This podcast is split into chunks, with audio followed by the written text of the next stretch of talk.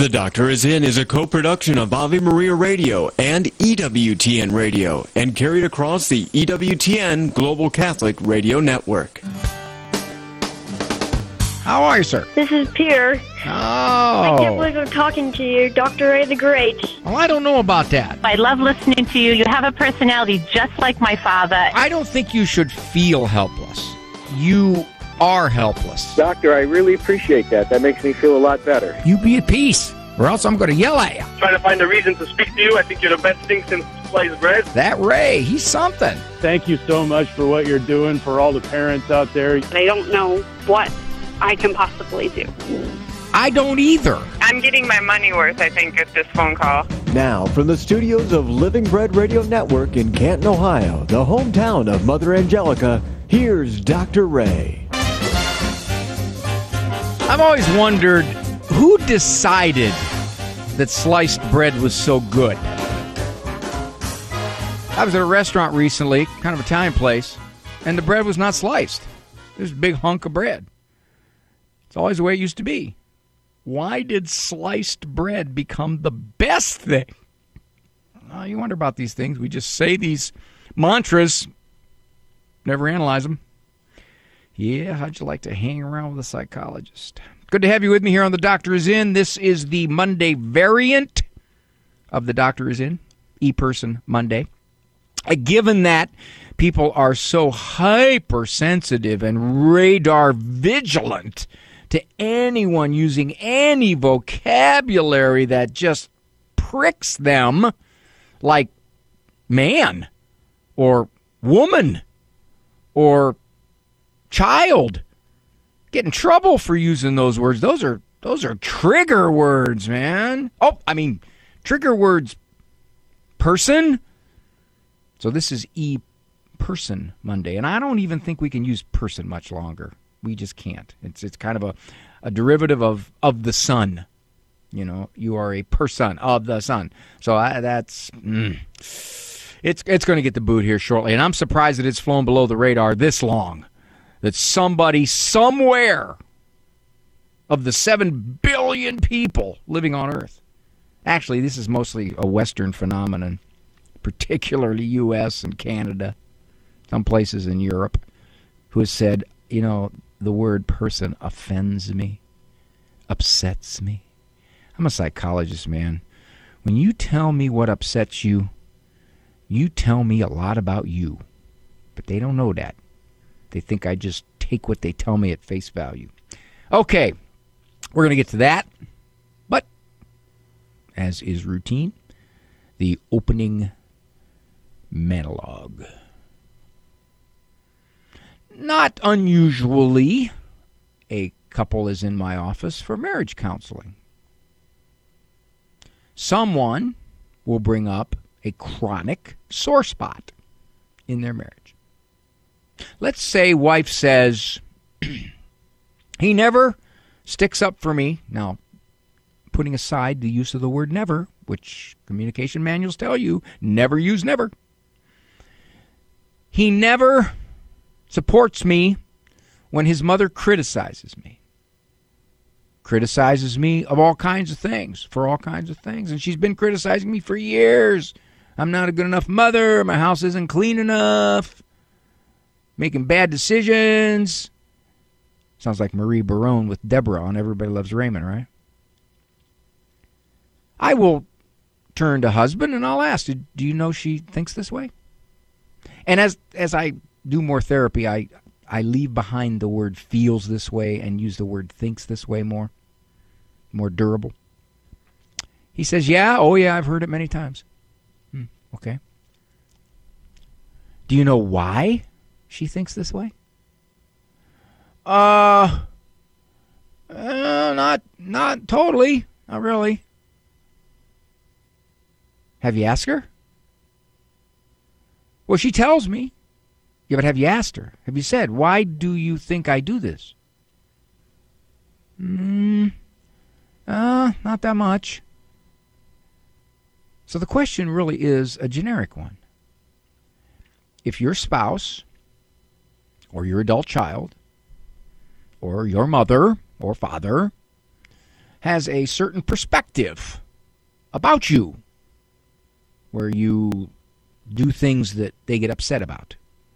Now notice I notice I didn't say you do things that upset them. No, they get upset about it. It's not automatic. It's not it's not reflexive. I do a therefore you're upset. No. I do a therefore you upset yourself over it. Okay, it doesn't mean what I did was right or was was wrong or right. It just means what I did you didn't like and you got upset about it. Oh, come on, Dr. Ray. You can do things to upset people. Well, yeah, you can do things that that breed reactions. But again, the reaction is in large part under the control of the person responding. So, of the people in your lives that you know think a certain way about you, things that you do, have done, things that you've said, they might think you're opinionated or hyper religious, judgmental, bigoted. They may have all kinds of ideas about who you are and what you do that they irk themselves about. Do you know why? Have you asked them? Have you said, What do I do that makes you think that? Can you give me some examples? Now, don't immediately defend yourself. You're on a fact finding mission. Well, opinion finding mission, because what they tell you may not reflect reality. It may reflect their own twisted perspective about something or their misreading of your motives. Nevertheless, Make it your goal to find out why do you think that? Simply even asking why makes someone believe you want to understand them. And understanding is a, a, a decent first step toward resolution. I believe that many times people want to be understood more than they want to be agreed with. You can have, for example, your adult child who does not agree with the way they were raised in the faith, does not agree with your faith and the way you express it. However, they understand it. They say, "Mom, I understand. That's what that's what you believe, and I respect that. I understand it." Now, doesn't that soften it rather than the way you think is dumb? The way you think makes no sense. The way you think hurt my childhood. Try to understand what's going on with someone so you can really explain why they think the way they do toward you. Somebody comes into my office and I can't know, I can't anticipate exactly what I'm going to hear. I could hear some pretty rot gut stuff. Horrible choices, hurtful conduct toward other people, incredibly self defeating behaviors. Now, what do I have to do? Well, first, I got to listen. I got to hear details. Then, I got to try to understand. I've got to ask questions, explore motives, get specifics on why they do what they do. Because if I don't, whatever counsel I might give could be as much off as on. My goal, definitely in those early moments of therapy, sometimes in the early sessions, is to kind of figure out what is moving this person? What explains this conduct, this thinking, these emotions, these patterns, these behaviors? What is it? I can't dispute it. I can't say, Are you kidding? Why would you even think like that?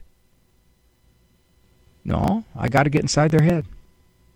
And I would suggest that's a first step towards resolving maybe some ill will toward a spouse or spouse toward you, a parent toward you, an adult child toward you. Make it your goal to find out exactly what is it that makes you think this way toward me. So I'm going to take a break, and uh, if you're upset about that, I'm I'm willing to uh, entertain your emails that uh, tell me why. I, I want to know. I'm Dr. Ray. The doctor will be with you in just a moment. Well, I don't know about that. Brought to you by the nonprofit Seton Home Study. Hi, everybody. Dr. Ray Guarendi here. You thinking about homeschooling?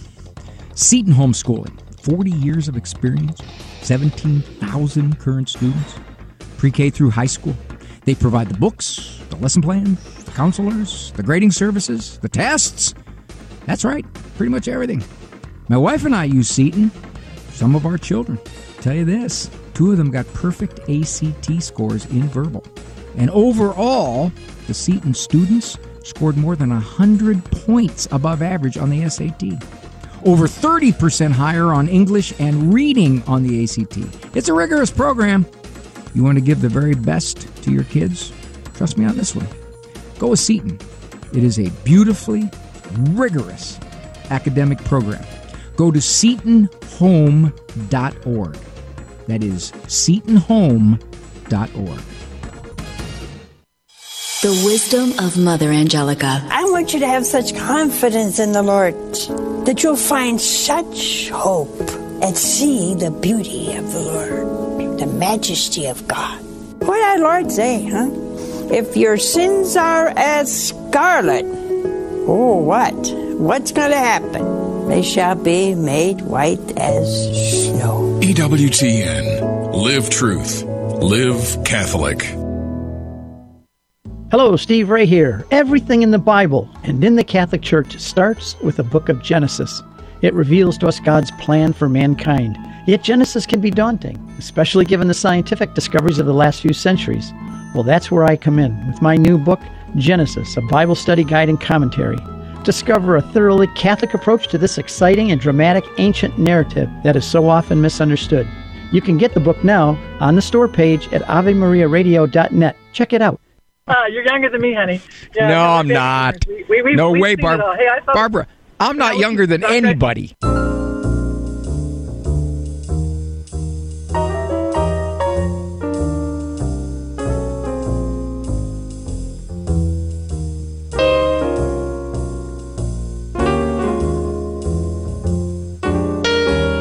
Too cool. Too cool. You got to solve problems logistically, really. I saw a statistic that said most car accidents, the bulk of car accidents, occur within five miles of home.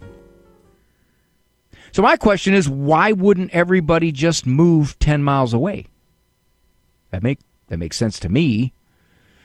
Nice to have you with me, Dr. Ray Guarendi here. Doctor is in. E Person Monday. My wife and I have been having a lot of trouble with our teenage boys. We have 11 kids. Seven boys first, three girls then, and then a boy. We do not permit them to have smartphones or any other internet or media device. They are homeschooled along with a good Catholic co op two days per week.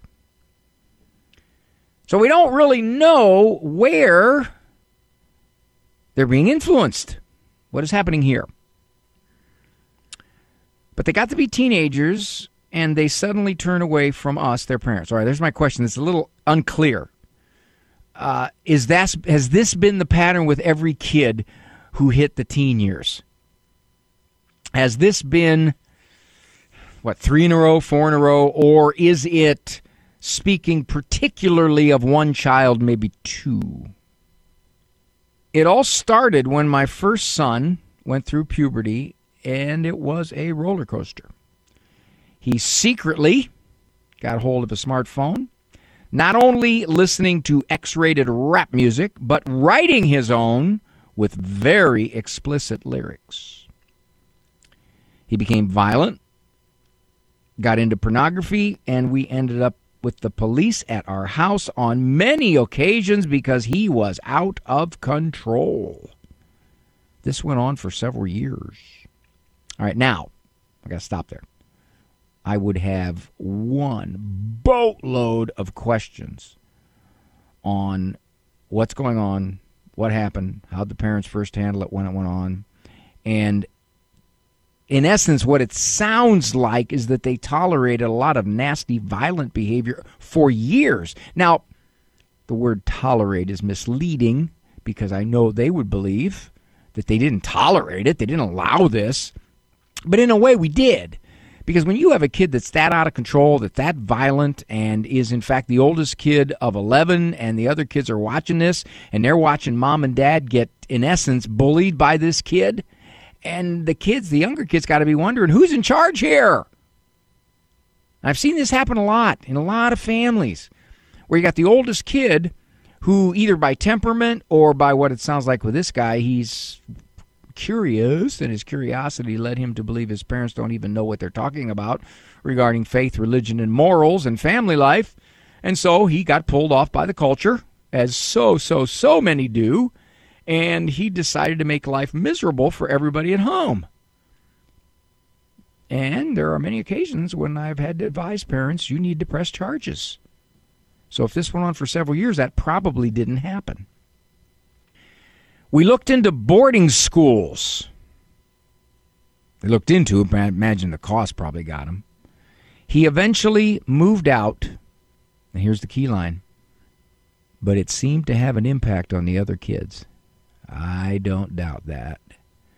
You got to keep in mind when you got the older kid who gets to an age where they decide mom and dad need to be challenged and the six year olds watching this, and the nine year olds watching it, and the 12 year olds watching it, they're going to think, oh, well, I, I guess I guess mom and dad really aren't in charge of our house when, when you get older because they really don't seem to know what to do about this. All right. Our second son turned out to be very good. He was at minor seminary during his older brother's rebellion. Married, he and his wife were devout and active Catholics. Third was somewhere in the middle, but now the fourth and fifth boys are acting like the 1st Mm-hmm. Uh, fourth son is about to turn 18. He tries to refuse to go to the homeschool co op, but we make him. So he makes a lot of trouble for us. Arguing defiantly with his mother and fighting with other kids. This is where I am. I can't advise you to do this. If I have an 18 year old who is disrespectful and uncooperative and bullying the younger children, this is me. He's not living in my house. That's not happening. Now, I know the vast majority of parents tolerate this because they don't know what's going to happen to him. Where's he going to go? Who's he got? If he crashes and burns, I couldn't live with him myself. Well, that's a decision every parent has to make. He's very arrogant, and all he does is work out and eat, and he started to cuss when he gets angry. Plans on joining the military next fall. We'll see. We'll see what the military does with him. I don't know how to keep the atmosphere in my house peaceful.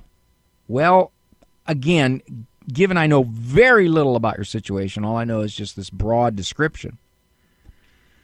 You do have to decide as a parent if this kid is so adversarial and out of control, I'm going to call in the authorities. Most parents don't do that. But unfortunately, nowadays, many kids are forcing you. Now, in between the lines here, dad points out that their second son is very faith filled and he's married, he's got kids. Why is this? They were both raised in the same home, right? The power of personality. Everybody has a different personality. When you got 11 kids, they're going to be scattered all over the map in their personality. Some are going to absorb your parenting very willfully, willing, willingly, sorry, and some are going to reject it very willfully. It's who they are. And in all likelihood, there are ways, even at their homeschool co op, where they are exposed to the way the culture thinks. And given that kids are innately immature, even at 15, 16, 17, their brains aren't quite developed yet, they're going to be influenced. And the first people that they're going to turn on is the parents who think very differently than the culture thinks. And that happens. You get this hostility that says, I'm not listening to you. I don't have to listen to you. And what are you going to do about it? And now, furthermore, I'm just going to decide how to make your life miserable. And dad's saying, How do I keep peace in my home? Well, in some respects, sometimes they force you to get rid of the peacemaker, or the, not the peacemaker, the fight maker. Now, I can't advise that because I don't know the situation.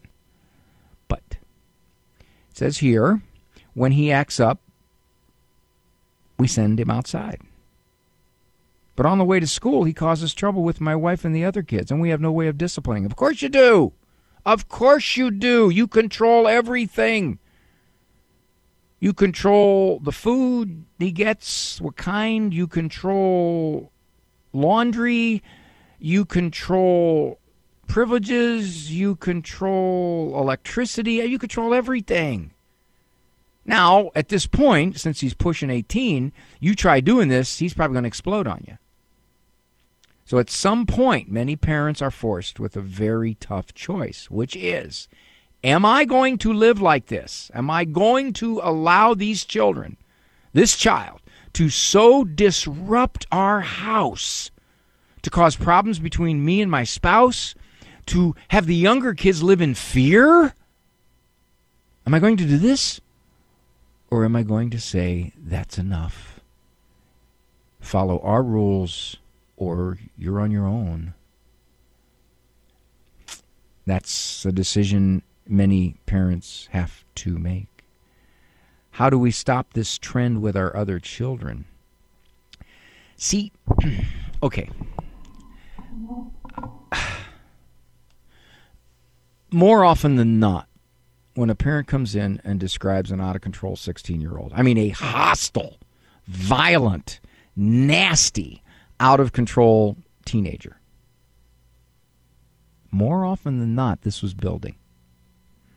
It isn't that all of a sudden I flipped a switch at age 14 and became Cujo.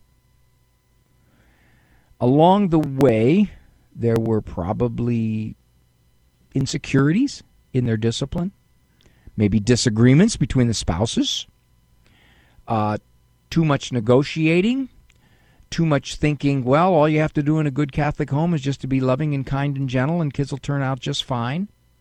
Usually, not always, but usually, there are at least some explanations for how this got to this point.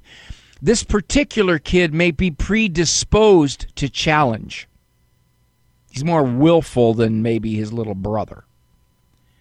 However, because the parents got overwhelmed early on by his conduct, by his attitude, by his opposition, it got worse. It got fast worse.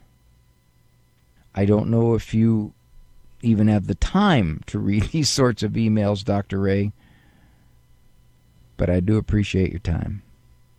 I typically put out a notice to the person who sends the email in Oh, there I go, email. Sorry about that. Even I slip back into old language patterns. Sends the e person in. And tell them that I did so that they can be on the lookout for it. And if you ever miss something, you can always go to the Ave Maria Radio archives. They're dated. Andrew Kruchek puts them up very shortly after the uh, live radio program. And they're there. So don't have to miss anything. You can't you can't claim psychological gaps.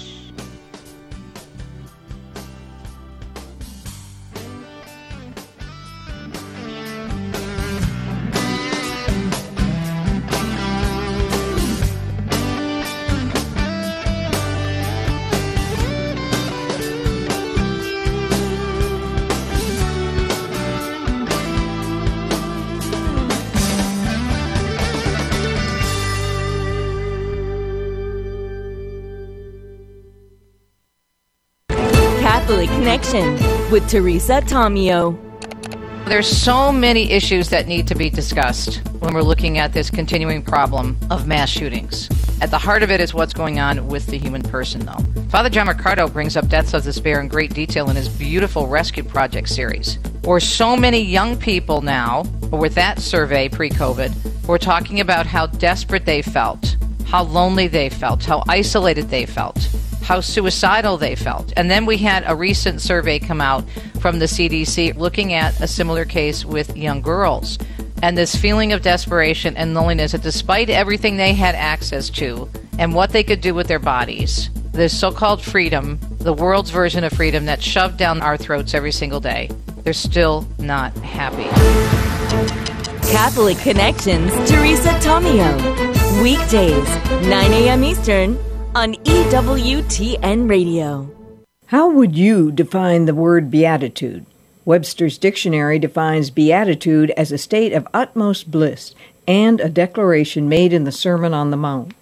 The Catechism of the Catholic Church states that the Beatitudes are, in effect, a portrait of the man who declared them, Jesus Christ, depicting his countenance and portraying his charity. The Beatitudes also describe the attitudes and actions that should portray and depict his followers, true Christians. The Beatitudes are paradoxical in their promises. None seems more paradoxical than number eight, which proclaims, Blessed are you when men revile you and persecute you and utter all kinds of evil against you falsely on my account.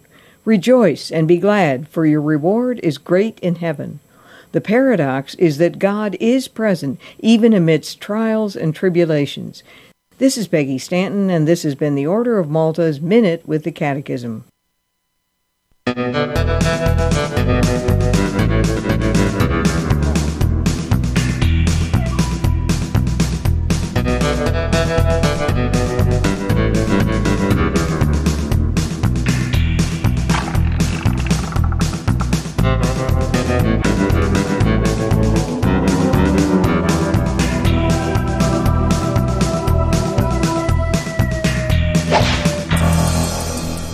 Thanks for joining me, Dr. Ray Guarendi here. The program the doctor is in Monday through Friday. That sound like a Clint Eastwood kind of uh, theme song. Good to have you with me. This is E Person Monday, where I'm looking at the stack and the scroll on the phone, taking some of your E persons. Dr. Ray, I'm looking for guidance on how to cope with my now adult daughter who was abruptly taken from me by her father with the help of our local court when she was eight years old. Now, obviously, don't know the circumstances of why that happened. Uh, apparently, the court was convinced, rightly or wrongly, that mom shouldn't have uh, shared custody or perhaps even vegetation. I don't know. I don't know what the accusations were. I don't know how this all came down.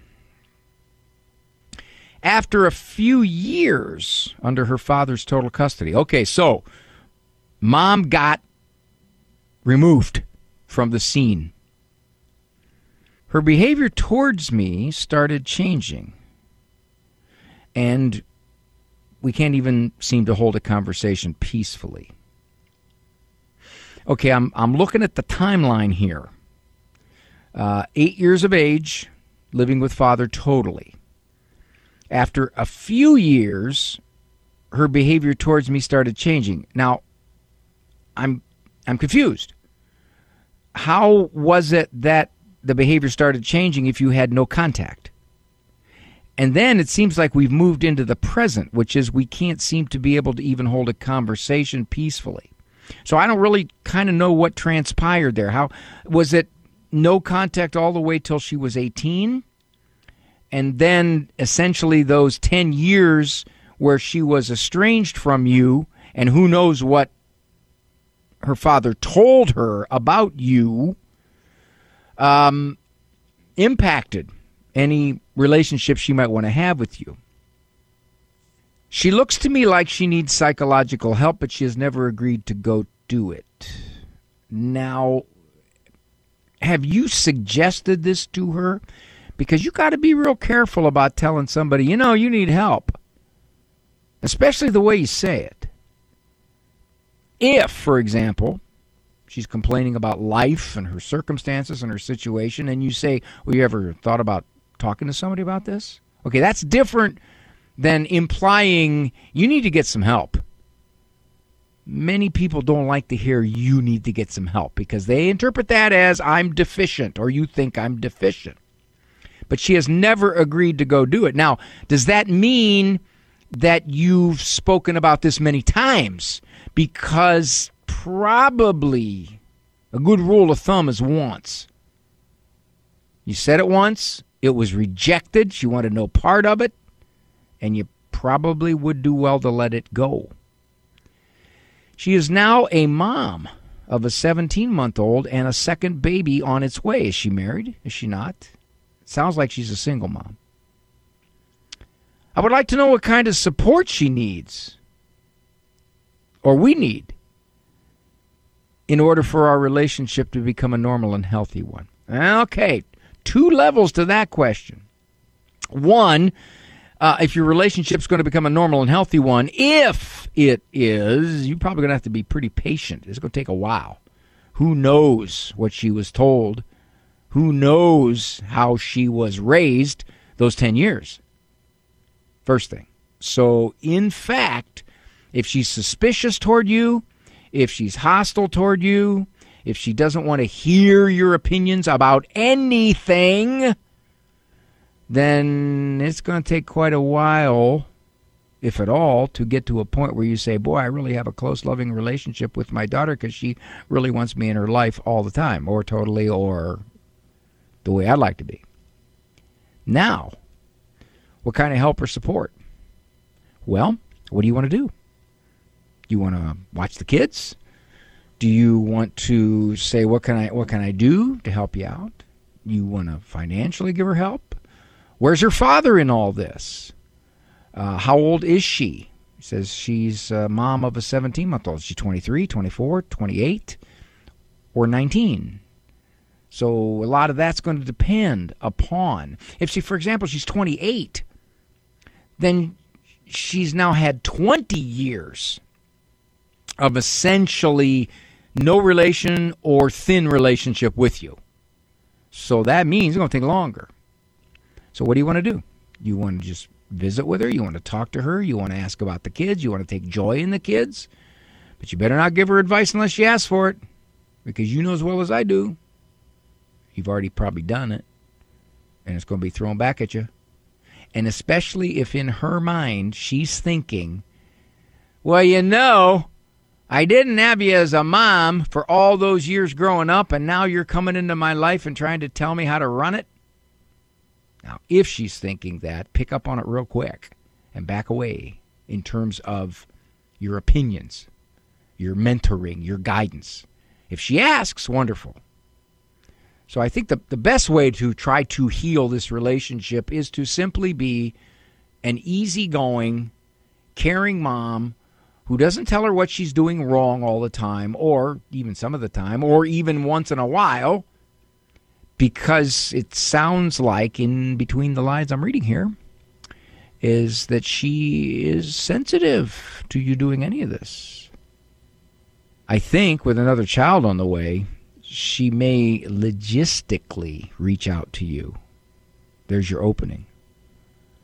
Come watch the baby, you know, come over and just hold the baby take joy in the children because as a mother, she's going to look at that and she's going to see the warmth of her own mother with these grandchildren. And that would probably do a lot to warm up this relationship because she's going to see that those kids mean the world to you and they're her kids and you're involved in their life in some way and that's really your way of saying, I'm here for you now. And hopefully she will have enough tolerance and forgiveness of you to say, okay, I want to have a decent relationship with my mother, even though after all those years being told how awful and terrible she was, and even though these years she tried to give me my she tried to give me her unwanted opinions. Okay, she's not doing the mom's not doing that anymore. I think I think that's your best bet, mom.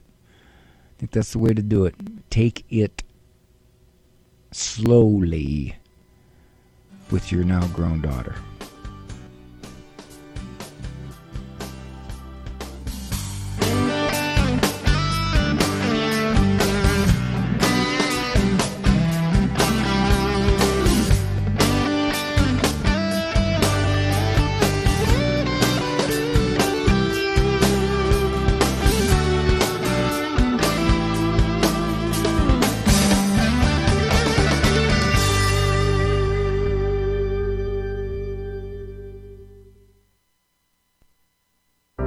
The Heart of the Interior Life with Elizabeth Jingle. In the fourth rule for the discernment of spirits, St. Ignatius of Loyola describes seven forms of spiritual desolation. The first form of spiritual desolation is darkness of soul. This darkness of soul is in direct contrast to the workings of the good spirit in spiritual consolation, that of inspiration. A soul experiencing darkness of soul feels they are in, as Father Timothy Gallagher describes it, an anxiety filled darkness. Father Gallagher writes Here the person feels helplessly trapped in confusion, unable to comprehend what is occurring spiritually. Mingled with this inability to understand is the effectively heavy sense that all things are going badly and will continue to worsen. Though the experience of spiritual desolation can be difficult, the call is always to reject it. Spiritual desolation is always built on a lie. For more information, visit AveMariaRadio.net. Living the Beatitudes with Father Bjorn. Blessed are those who hunger and thirst for righteousness, for they shall be satisfied. I Can't Get No Satisfaction is a popular song, but it could be a summary of our life on earth. In the book of Genesis, we hear that we're made in the image and likeness of God. That means that we can know the truth and we can choose to do good to others. We can love. It comes to fulfillment in the Sermon on the Mount where we hear these Beatitudes. It's the standard of the Christian life. Jesus tells us that if we hear what he says and do what he tells us to do, we will be like wise people who build our house on solid rock. But we make progress towards happiness and blessedness by our actions, and it starts with our interior disposition, what we want to choose. Do you and I hunger and thirst for those things that will lead us to happiness and to God? Blessed are those who hunger and thirst for righteousness, for they shall be satisfied. For more about the Beatitudes, visit EWTNRC.com.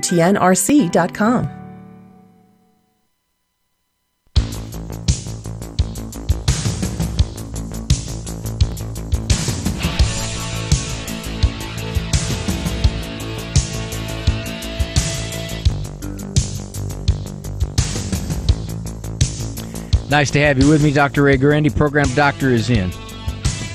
This is the Monday variant of the Doctor is in. This is where I take a look at the emails that come in, pouring in, many from the radio show, many from the TV show, Living Right with Dr. Ray, which is in season 12, airing on the EWTN Global Catholic Television Network. Okay, this is. she starts out, Is it true? Usually, when people say, Is it true? Regarding some psychological, emotional, personal issue, it's something that they have heard, read from the lips of an expert. My 20 year old daughter is reading a book. Here it is about generational trauma over three generations. All right, I'm going to stop right there. Just reading that sentence I smell, I sense. Now, keeping in mind, as I've said on the program before, I choose these e persons for a number of reasons. I read them the first time, and then I don't go back to them until I read them on the program. And I like doing that because I get a chance to anticipate what I think the major conflicts or matters are. Notice I didn't say issues. And see if I hit it as this moves on. Now, I'm going to stop right there at that end of that sentence. My guess would be that the 20 year old daughter has some kind of resentment or sort of a, a therapeutic type insight against her mother for something in these past generations, which the 20 year old daughter is saying, That's why I am that way. You did it. Well, let's see if I am right or wrong on this. She suffers, meaning the daughter, from anxiety, depression, and insomnia. And then, parenthetically, mom says, she loves to read. Well, what kind of stuff does she read? It sounds like she's reading stuff to try to figure out why she is the way she is. Are you familiar with the word iatrogenic? See, I like to fling around those big words just to sound photosynthesis. Iatrogenic means doctor caused. Now, you could broaden that word out, I think, to mean therapist caused, theory caused. So she's reading all kinds of stuff and she's searching for why she is anxious, depressed, and can't sleep. And she's going to read a lot of theories. She's going to read all kinds of experts who have their ideas on exactly how this all came about. And currently, she's reading the book on generational trauma over three generations. This goes way back. She is the way she is because of something in grandma's life. Mom goes on. I was emotionally and verbally abused by her father. Well, I'm always nervous about those words. I I don't have time to to digress on that, but Uh, it, it, you might want to say I was just mistreated by her father when I was pregnant with her. He, I yelled at her, screamed at her, put her down, whatever he did. Both my maternal grandmother and my mother were possibly sexually abused. My daughter was very angry with me when I left her father, who, she repeats, was verbally, emotionally, and then she says, and physically, all right, abusive with her oldest brother, my stepson, and her at times. All right, so this is a second union, and uh, the stepfather didn't like mom's son from a previous relationship. And I don't know if the daughter was from a previous relationship either. But when she says physically abusive, I don't know exactly what that means. Was he spanking him? What was going on? I don't know. And then she says he is currently in prison. This is the this is the stepdad that our writer left for committing a felony against his baby girl and his common law wife. All right, this doesn't exactly sound like a marriage made in heaven. I never reported her father because I was scared. And he threatened me. Only recently have I learned the truth of God's Word and became a faithful Catholic mother who attends Mass every week, sometimes on Friday too, and Eucharistic adoration every Friday. Nice. Nice to nice to hear that someone who said, you know, my life was kind of bouncing every which way. It was turbulent. There was clouds on the horizon, but I converted, and it's made so much difference. I left her father when she was in pre-K. Now this is the 20-year-old. And she was very angry with me because I took her away from her daddy. Now this is interesting because pre-K, 3 4 years old, maybe 5 would be upset, but generally something like that wouldn't linger unless there was ongoing conflict between the parents. She's been in counseling most of her life, but nothing seems to help. She now understands why I left him and is here here we go. There it is. And is searching for answers for her condition. So she's reading and getting some theories, and she's talking to a counselor. She knows I pray to God daily for God to heal her, but she doesn't agree with our Catholic Church or sacred traditions quite yet. I raised her and my other three children Catholic, but I wasn't very active back then. I guess my comment here is a generic one. On one hand, there may be some usefulness in looking back and trying to understand the history of what led up to the way I look at life now, the way I do things now, the way I think now, the way I feel now, the way I treat people now. There's some, I guess, there's value in trying to understand that, but the real value comes from where do I go from here? I can't undo that. That was, well, she's 20 now. That was 15 years ago. And so the fact that I'm having trouble sleeping and I'm anxious and I'm depressed, you could say, well, it was due to the fact that my mother's life and even my grandmother's life was not exactly the smoothest. You can believe that. And, for the most part, it could be reasonably accurate. But how does that help? If one says, I want to move forward from here, I want to be less depressed, I want to be less anxious, I want to sleep better, I want to be more content with life, what do you do from here? What thinking do you have to change? What choices do you have to discard? Now, our writer said an interesting thing that this young lady wants nothing to do with the Catholic Church. For the most part, I guess. Um, okay. Then she's going to have to deal with uh, her own morality, if you will, her own life perspective on the basis of how she chooses to look at things as opposed to how the church would tell her to heal. What the church has to offer her to help her heal. She, she doesn't want to hear that. Okay? So now she's in a position, she's limited her options from that perspective. So where does she go from here? I guess I would tell our writer here, Mom, you're you're you're and I know you're feeling guilty, but there's there's no reason here. You had to make some decisions in a very frightening, scary situation, and it turned out that uh, your your daughter's stepfather, if that's who he was, was uh, well, he's in prison. So obviously there's some impulse control problems there.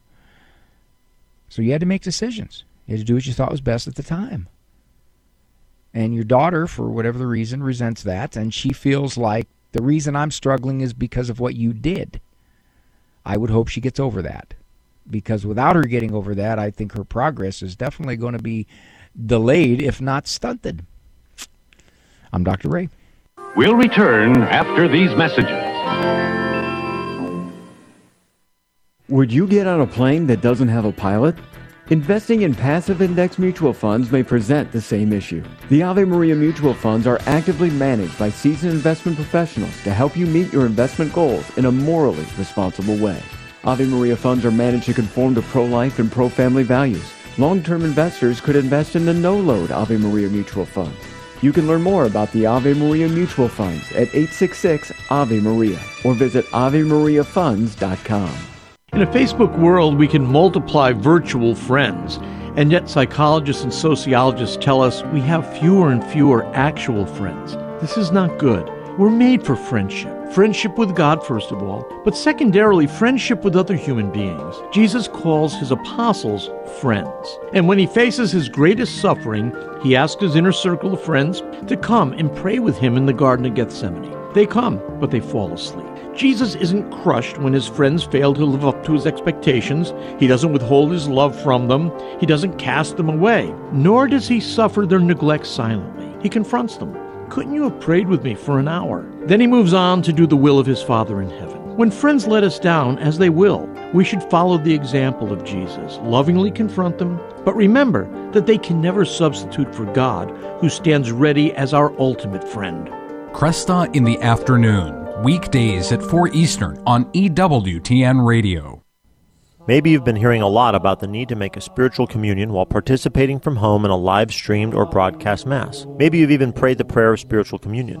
Spiritual communion is a concept that goes all the way back to the 4th century. It flourished in the Eastern Church and gradually moved west. Spiritual communion stresses the transcendence of God, where we unite our desires, intentions, and loves with the holy sacrifice of the Mass and the consecration of the Eucharist at the altar. Jesus, I embrace you and unite myself wholly to you.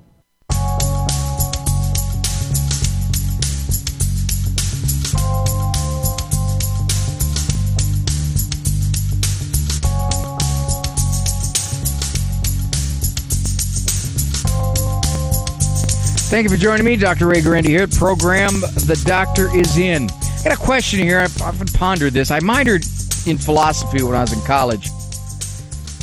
Um, and this is kind of the sorts of questions that psychology or philosophy brings up that mess up your head. If you try to fail and you succeed, which one have you done?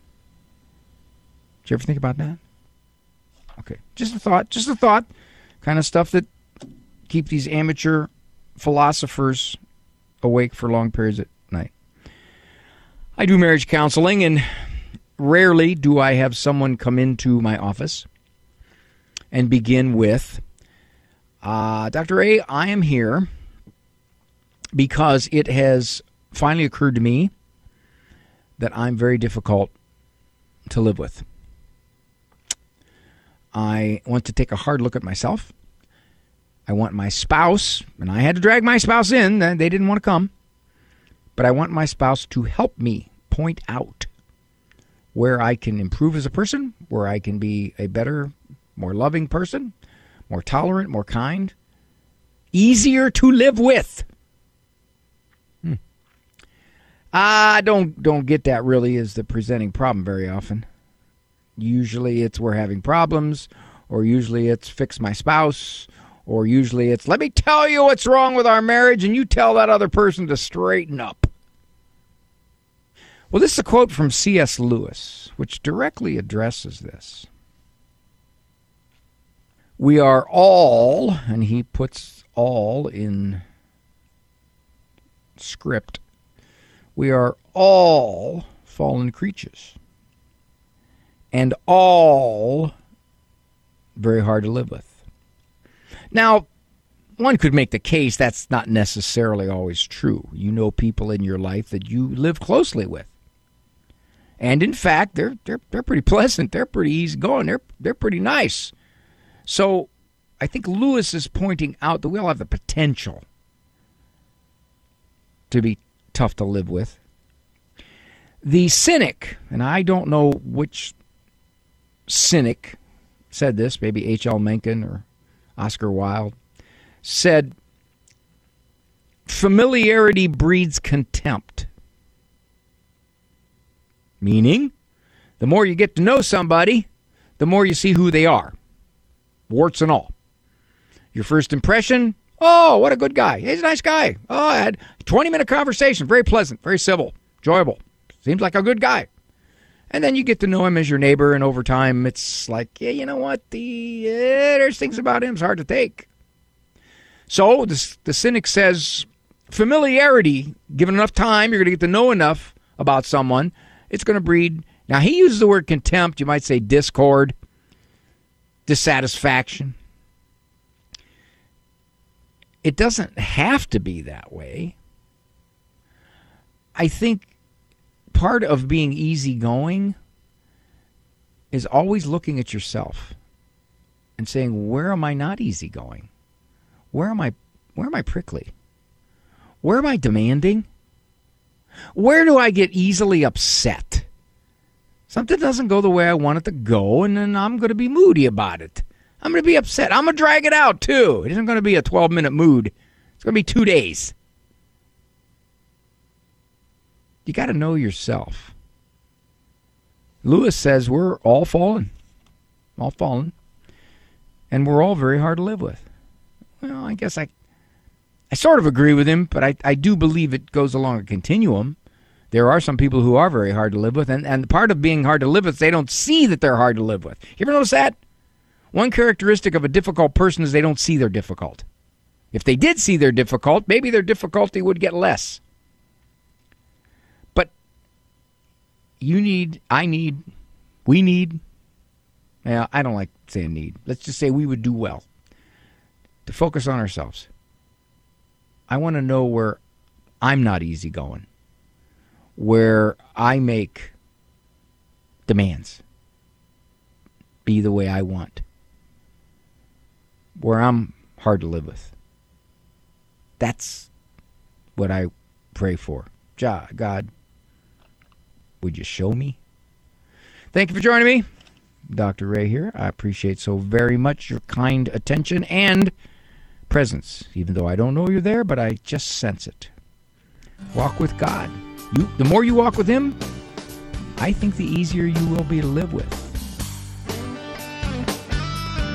For information on Dr. Ray's presentations, books, and CDs, visit drray.com and follow him on Facebook. The Doctor is In is a co-production of Ave Maria Radio and EWTN Radio and carried across the EWTN Global Catholic Radio Network.